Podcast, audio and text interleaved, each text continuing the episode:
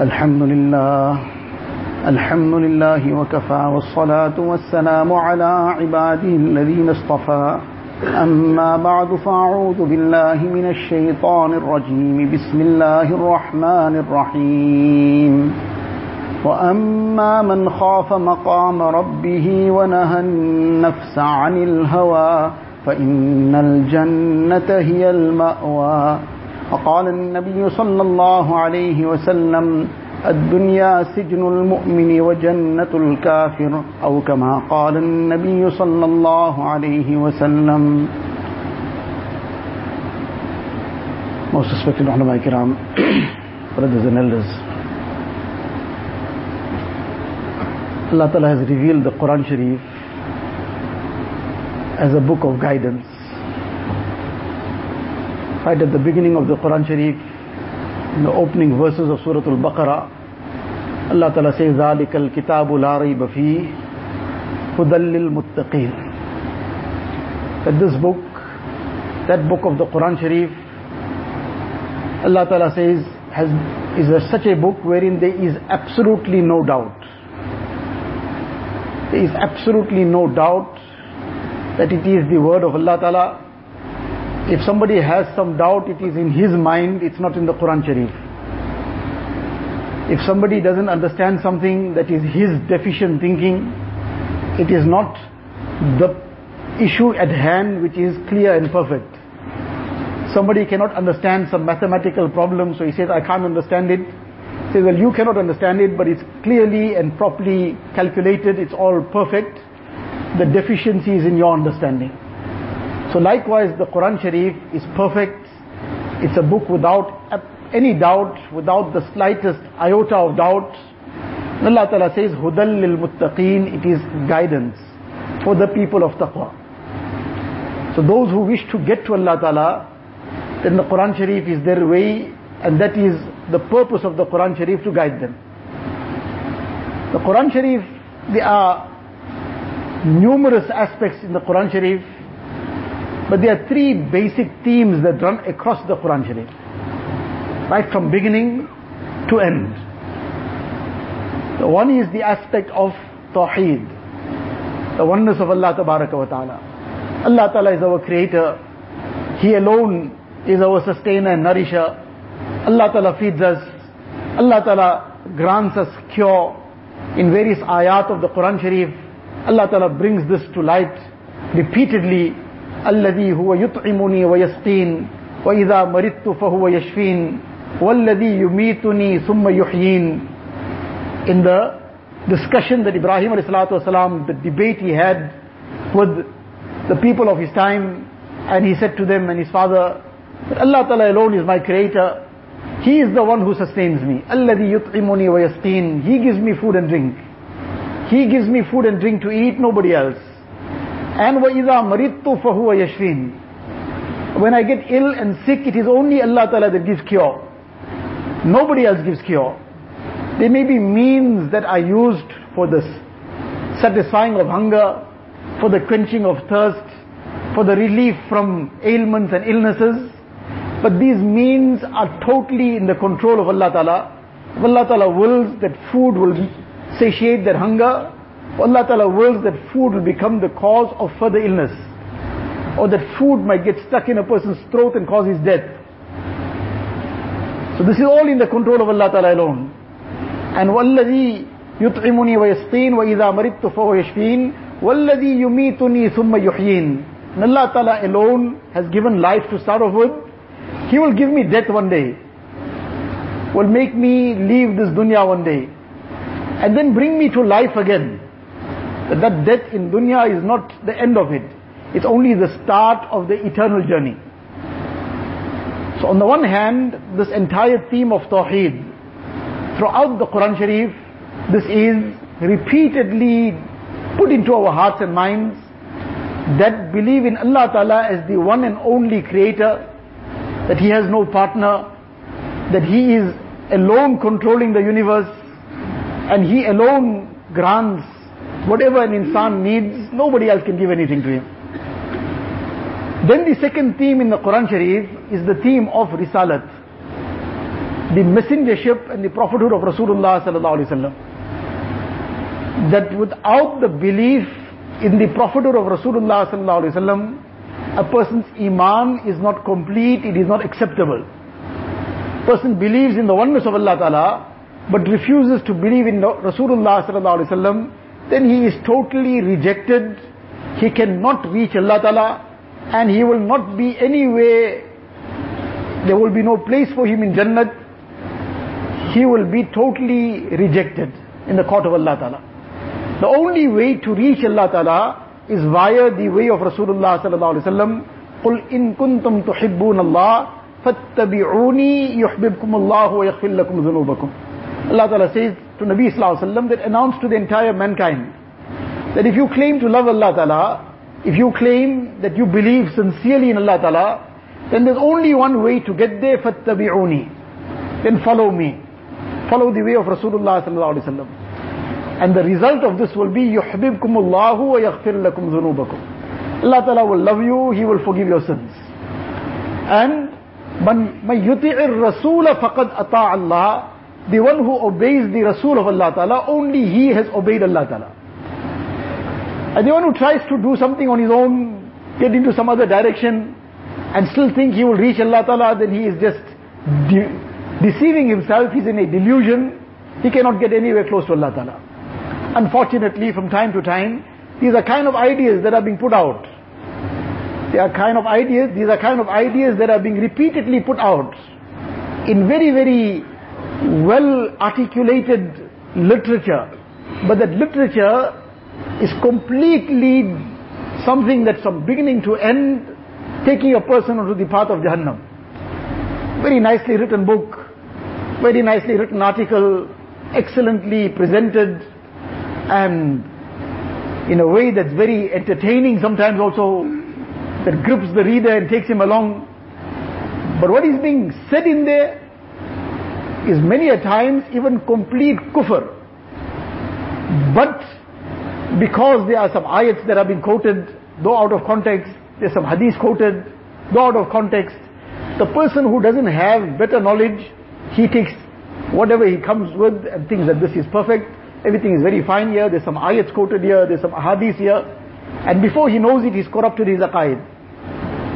So likewise, one of these things that are being put out from time to time, currently this is one of the things that is doing the rounds in some circles, that all you need to believe in is Allah Ta'ala. And as far as Nabi Sallallahu Alaihi Wasallam being the last and final messenger of Allah Ta'ala and following his way, that is na'uzubillah not so important.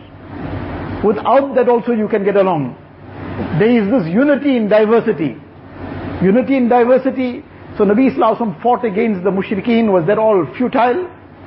Nabi Sallallahu Alaihi Wasallam invited the Yahud and the Nasara towards deen and told them that look, لو كان موسى وعيسى حيين لما وسعهم إلا اتباعي that alone you, even if Musa alayhi salam was alive today, and even if Isa alayhi salam was alive today, they too would have had to follow me, Nabi sallallahu alayhi wasallam. So what about the followers of Musa and Isa alayhi salatu wasalam? So all this was just by the way, and all the various efforts of Rasulullah sallallahu alaihi wasallam to invite people towards one Allah and towards His messengership was that all null and void, all without any purpose and objective. So these are all false and deviated and corrupted beliefs that are being pushed out. That all rivers meet in the same place and get to the same ocean. So whether a person is a Hindu, whether he's a Christian, whether he's a Jew, whether he's anything, all will finish off in the same place, don't worry about it. Na'udhu min zalik. This is a way to get a person away from his iman. So we need to be very, very, very cautious about what we read, what we listen to, because not everything there is authentic.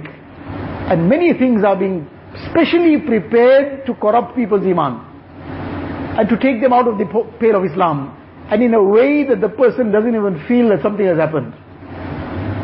So in any case, this is the second theme that runs throughout the Quran Sharif. One is the theme of Tawheed, the oneness of Allah Ta'ala, and the special attributes of Allah Ta'ala. And then the second is the theme of Tawheed, the Risalat, and the messengership of Rasulullah Sallallahu Alaihi Wasallam. And that a person wishes success in dunya and akhirat. The eternal success of the hereafter and whether the success of this temporary life of this dunya it is only in the following of Rasulullah sallallahu alaihi wasallam. Nabi Sallallahu has clearly expressed this in many, many ahadith. كل أمتي يدخلون الجنة إلا من أبى Every single person of my ummah will finally enter Jannah except those who reject. Sahaba inquired, who reject, this is a very broad term. What does it mean who reject? Nabi Islam said, Man ata'ani dakhal al-jannah. Wa man asani faqad aba. The one who obeys me, my way, he'll enter Jannah.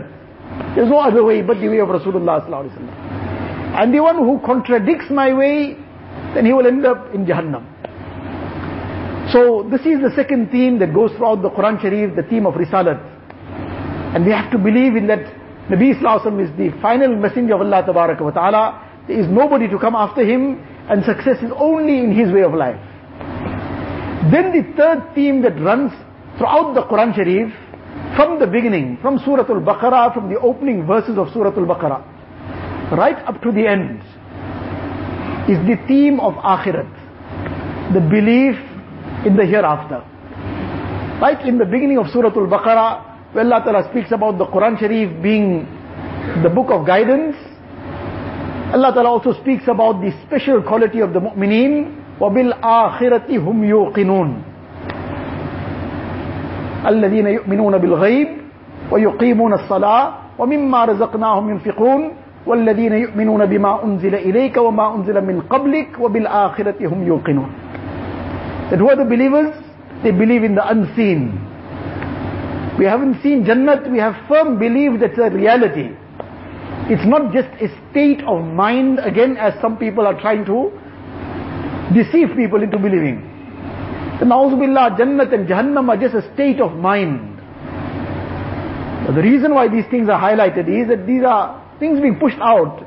And our children are sometimes picking it up in schools, in the universities, in any article that they are reading somewhere, on something that they are listening to on the airwaves, and they're actually then saying these things, that Jannat is na'uzubillah just a state of mind.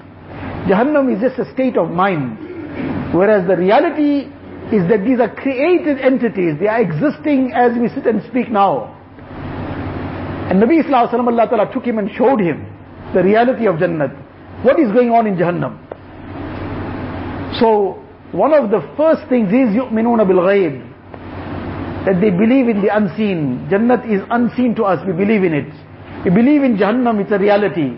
We believe on the day of Qiyamah. That's also unseen. In fact, we believe in innumerable unseen things that Allah and His Nabi Sallallahu have given us. And then at the end of this discussion, Allah Ta'ala says, وَبِالْآخِرَةِ هُمْ يُوقِنُونَ And they have complete conviction, yaqeen, in the akhirat.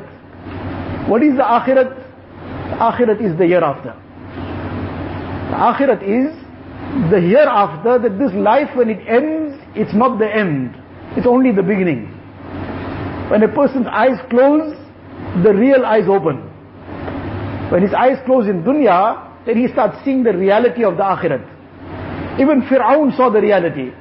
Fir'aun, the worst kafir, the worst disbeliever that ever set foot on earth who claimed, Ana Rabbukumul A'la, that I am your greatest Rabb, Billah. But when he started leaving this dunya, and the eyes of reality opened, but at that time when the pangs of death come, it's too late to now believe. It's too late, the doors of Tawbah are then closed. At that time he too said, Amantu bi Rabbi Harun wa Musa. I brought Iman in the Rabb of Harun and Musa alayhi salatu wasalam. Their Rabb I also believe in now. When? But now already death is in front of him, staring him in the eye. So at that time, he also saw the reality, the real eyes opened out. He could see the angels of azab in front of him. The angel of death about to extract his soul, he could see it. He could see the punishment that is now coming headlong towards him. Then it is too late to believe. Because that is no more unseen, that is seen. And a mu'min believes in the unseen that Allah has given him, the knowledge of. And the Nabi Islam has passed on the knowledge of us. So akhirat is this hereafter, which starts off from the death of a person. That he believes in the questions of the grave. Man Rabbuk, Oma Dinuk, Oma Taqulu fi hadar rajul. That he'll be questioned, who is your Rabb? And who is, what is your deen? What way of life you lived? Who you followed? And what do you have to say regarding Rasulullah sallallahu alaihi wasallam? So, he believes in this. He believes that the day of judgment is coming. That a person will be questioned about his deeds, what he did in dunya. And now this is that belief in akhirat that keeps a Muslim practicing on Islam. That keeps a mu'min acting according to the dictates of Iman. That there are certain dictates of Iman and Islam. And without fulfilling that, a person's direct passage to Jannah is not possible. Except Allah Ta'ala shows some special grace. But as far as the rule is concerned, he'll have to live his life of Iman and Islam. But without this belief in Akhirat being the way it should be, then there is nothing else that stops a person from doing what his desires demand. And therefore in the ayat of the Quran Sharif that we recited at the beginning,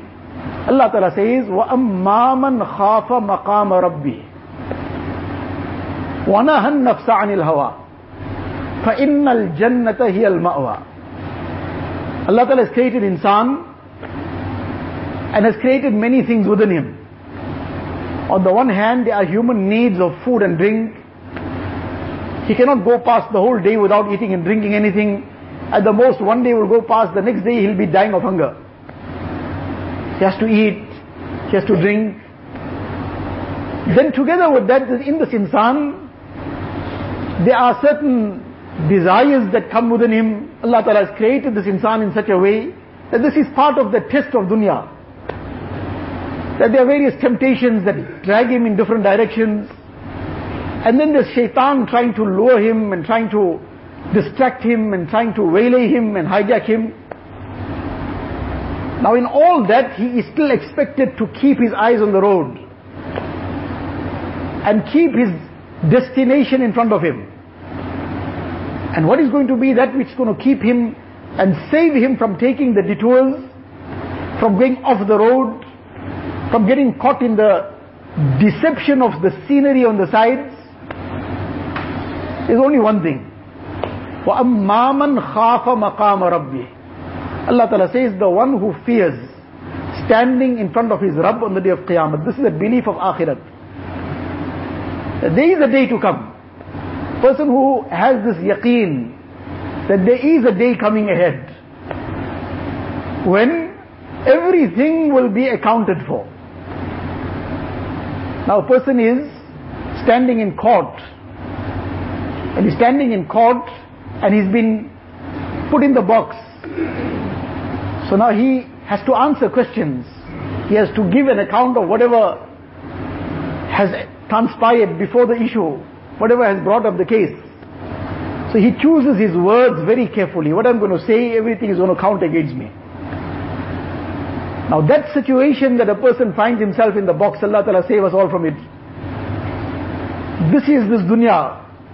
That a person has to live his life in that way. That everything is going to be accounted for. What he says is going to be accounted for. A person doesn't have this conviction in akhirat, he feels, what, what does it matter? Who I speak to, how I speak, whether I swear at somebody, whether I just say something that is hurtful and break somebody's heart, what it matters? I'm in authority. So if I say something, then anybody else likes it, doesn't like it, it's up to them.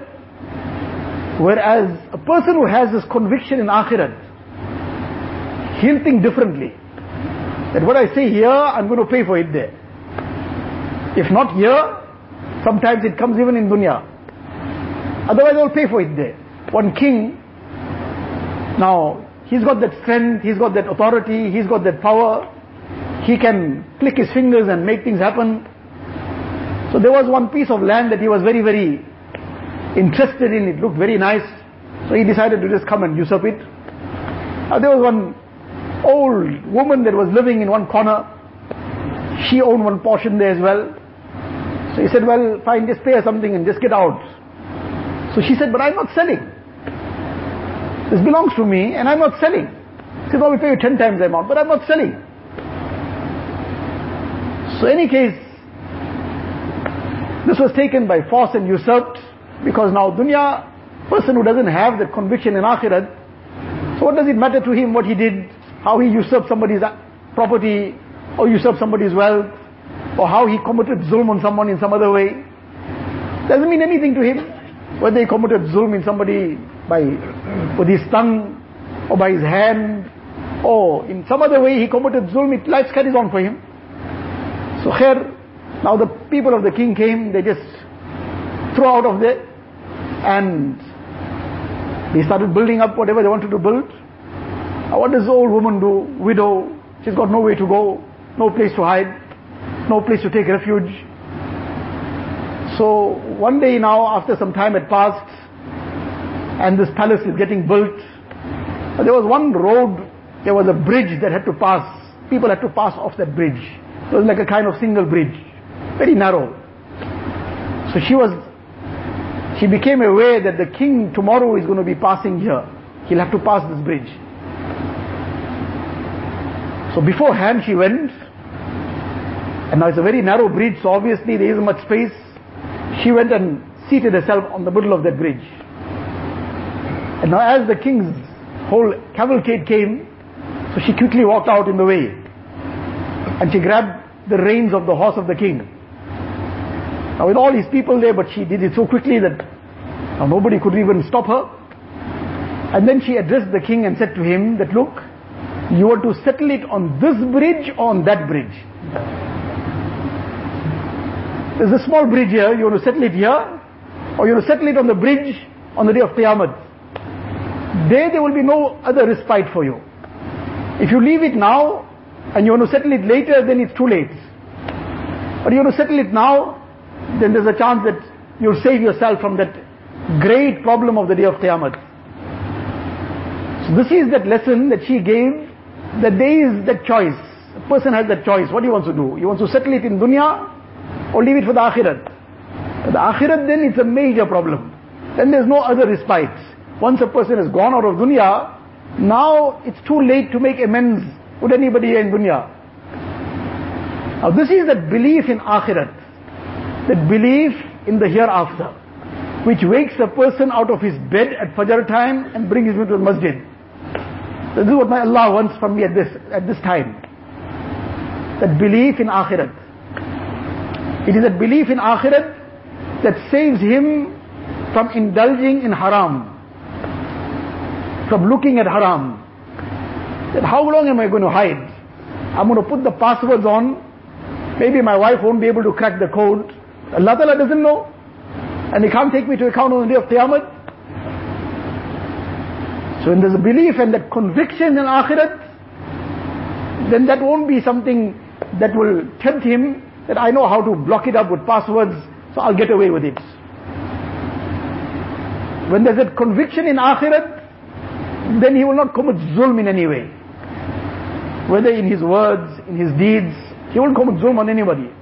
Because he understands that zulmu zulumatun yawm al-qiyamah. He's got belief in akhirat. That zulm will become a means of great difficulties on the day of Qiyamah. In this belief in Akhirat, then he will conduct his business also in the way that Allah Ta'ala is pleased with. There is this very lengthy hadith sharif in Bukhari Sharif, which the details, no time to go into, but there was one person who had been hired by some Qurayshi and taken on some journey to come as a as some assistant. Any case, there was some altercation and the employer, the person who hired him, killed him. So now he came back and he made up a story that, well, this person passed away, he was sick and he passed away. There's a lengthy incident, we just bring it down to the main issue. So he made up the story and got away. But meanwhile, when he left that person for dead, that person was still, there was still some life in him. He left him for dead and thought he's gone. While he was still living, somebody else was passing by, he somehow managed to get the message to this person. That look, this is what has happened to me, so and so assaulted me in this way, and now I'm just dying, my life is going. When you get to Makkah Mukarramah, you must call for the Quraysh and Abdul Muttalib and give this whole detail. So in any case, this is what happened. Eventually this message came out, the long and short of it is that this truth came out. So the leaders called this person who had made the employer and told him, look, this is the truth. But now we got no evidence about it, we got one man's word. So now according to the way that has to be settled, you bring 50 people to take an oath that you are truthful in what you are saying. The lengthy issue, in any case, we're not going into the detail. So he said 50 people to take an oath, what's the problem with that? Very easy. He went back to his people because they told him either you do this, either you pay the blood money or you do this, or then we'll take your life. He said, blood money, very difficult. 100 camels, I'm not giving 100 camels for nothing. My life, I'll save my life at any cost, even if I had to just make a lie. So he went to his people, brought 50 people and came. So the people were selected by the leaders. 50 people came and they were now ready to take a false oath. They all know they're lying. But two people came out of it. One person came and he said, please, there's the two camels in lieu of the 50 oaths. One is mine, two camels, you take it. Release me from this oath. Okay, very well, you go. And another youngster, his mother came and said, please save my son from this oath. I don't want him to take a false oath.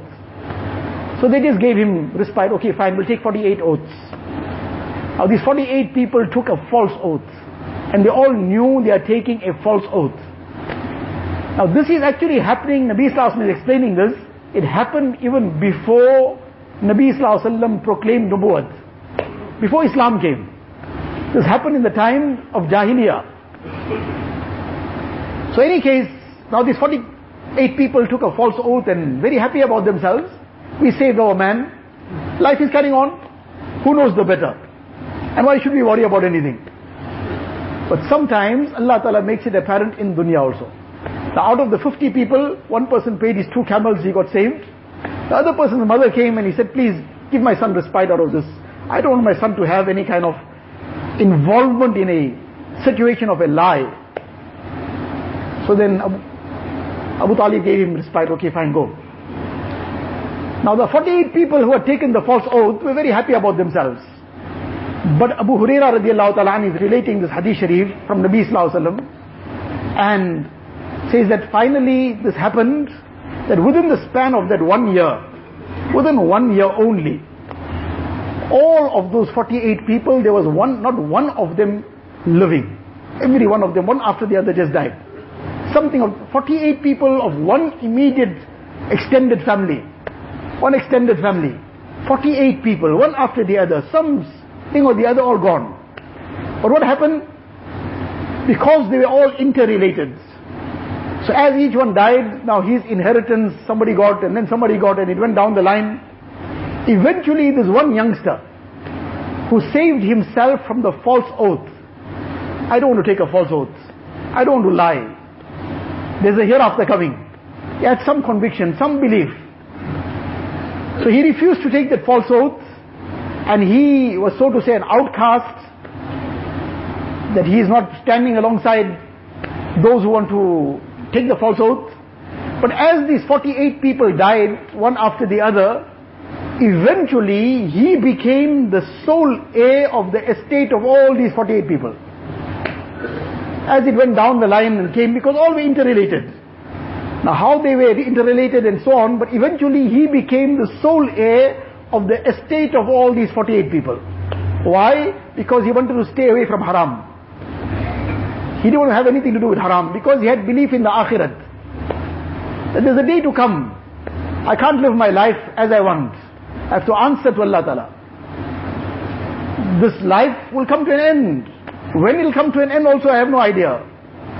In moments, in moments life can come to an end. And every other day we hear about somebody just went away in a moment. Fit, healthy, walking, talking and gone in a moment. So where my life will go, person who's got belief in that akhirat, he'll keep himself in environments that he'll be happy to die in. He won't put himself in an environment that Allah forbid, if his life comes out there, it'll be the worst regret of his life. He won't be doing things that he will, if he, na'uzubillah, Allah forbid a person dies in that condition of haram, then that will be the worst regret that, why, it's too late but, too late to regret Forget the embarrassment and shame for the people that get left behind, but too late for him to regret. So what is going to be the thing that stops him? Allah Ta'ala says, وَأَمَّا مَنْ خَافَ مَقَامَ رَبِّهِ وَنَهَا النَّفْسَ عَنِ الْهَوَىٰ that the one who fears standing in front of his Rabb, the day of Qiyamah, how he's going to, he has to answer for everything. What answers he's going to give? How he spent his life, how he spent his youth, where he earned his money from, where he spent it. All these questions, the four basic questions every person will be asked before he moves from the spot he's standing on. And all the rest of his life. So now the person who has this, what will be the result of this? وَنَهَنْ نَفْسَ عَنِ الْهَوَى This will help him and he'll be the person who will restrain his desires, restrain and curb all the haram temptations. He will suppress the things that take him towards the disobedience of Allah Ta'ala. What will be the end result? فَإِنَّ الْجَنَّةَ هِيَ الْمَأْوَى Jannat will be his abode. He'll get directly to the abode of Jannat. This is our destination, this is our target, this is our abode. This is what we have to aspire for, what we have to work for. Dunya is a very temporary place. Allah Ta'ala didn't create us in dunya for the merry making of dunya. While the ni'mats and the bounties, this too is a gift from Allah Ta'ala. This too is a bounty from Allah Ta'ala. Whatever comes in a halal way, the halal ni'mats and bounties of Allah Ta'ala, we'll enjoy and make shukr over it. But we haven't been created for this. We haven't been created to make the dunya the object of our life. The object of our life is the akhirat. Is the pleasure of Allah Ta'ala wa Ta'ala, or idwanum min Allahi akbar, that the pleasure of Allah Ta'ala is the greatest. In what will I get the pleasure of Allah Ta'ala? What do I do now? What do I speak now? Where do I look now? What do I listen to now? In every moment these are the questions. And what do I think about now? This is what will earn the pleasure of Allah Ta'ala when all this is in accordance with what Allah Ta'ala wants from me. Then even in that moments when a person is in relaxation mode, whether he's enjoying some bounties and ni'mas of Allah Ta'ala, whether he's enjoying the best food that Allah Ta'ala has provided for him, and whatever other comforts and luxuries Allah Ta'ala has blessed him, but if he is within these points, then he is still progressing and getting closer to Allah Ta'ala. So this is what we have to keep pondering about, keep reflecting on, that whatever we do, we have to keep this akhirat in front of us, this hereafter in front of us. That there's a day to come where we have to answer for everything. Answer for what we did, what we spoke, how we spoke it, where we looked, what we looked at, and what we listened to, and everything else. Allah Tabarak wa Ta'ala give us a tawfiq, grant us this firm conviction on akhirat, and enable us to live our life in such a way that on the day of Qiyamah, and in fact when our souls are leaving, then this pro- pro- proclamation is made to us, يا أيتها النفس المطمئنة ارجعي إلى ربك راضية مرضية فادخلي في عبادي وادخلي جنتي that that soul which has complete contentment upon Allah wa ta'ala which is completely in itminan in tranquility with his Rabb and who is that soul which was in complete obedience to Allah ta'ala And that soul will be told you return to Allah ta'ala irji'i ila rabbik radiyatan mardiyah in a condition that Allah Ta'ala is pleased with you and you are pleased with Allah Ta'ala. And enter Jannat under my special servants. Allah Ta'ala give us the tawfiq. Wa akhir da'wana alhamdulillah.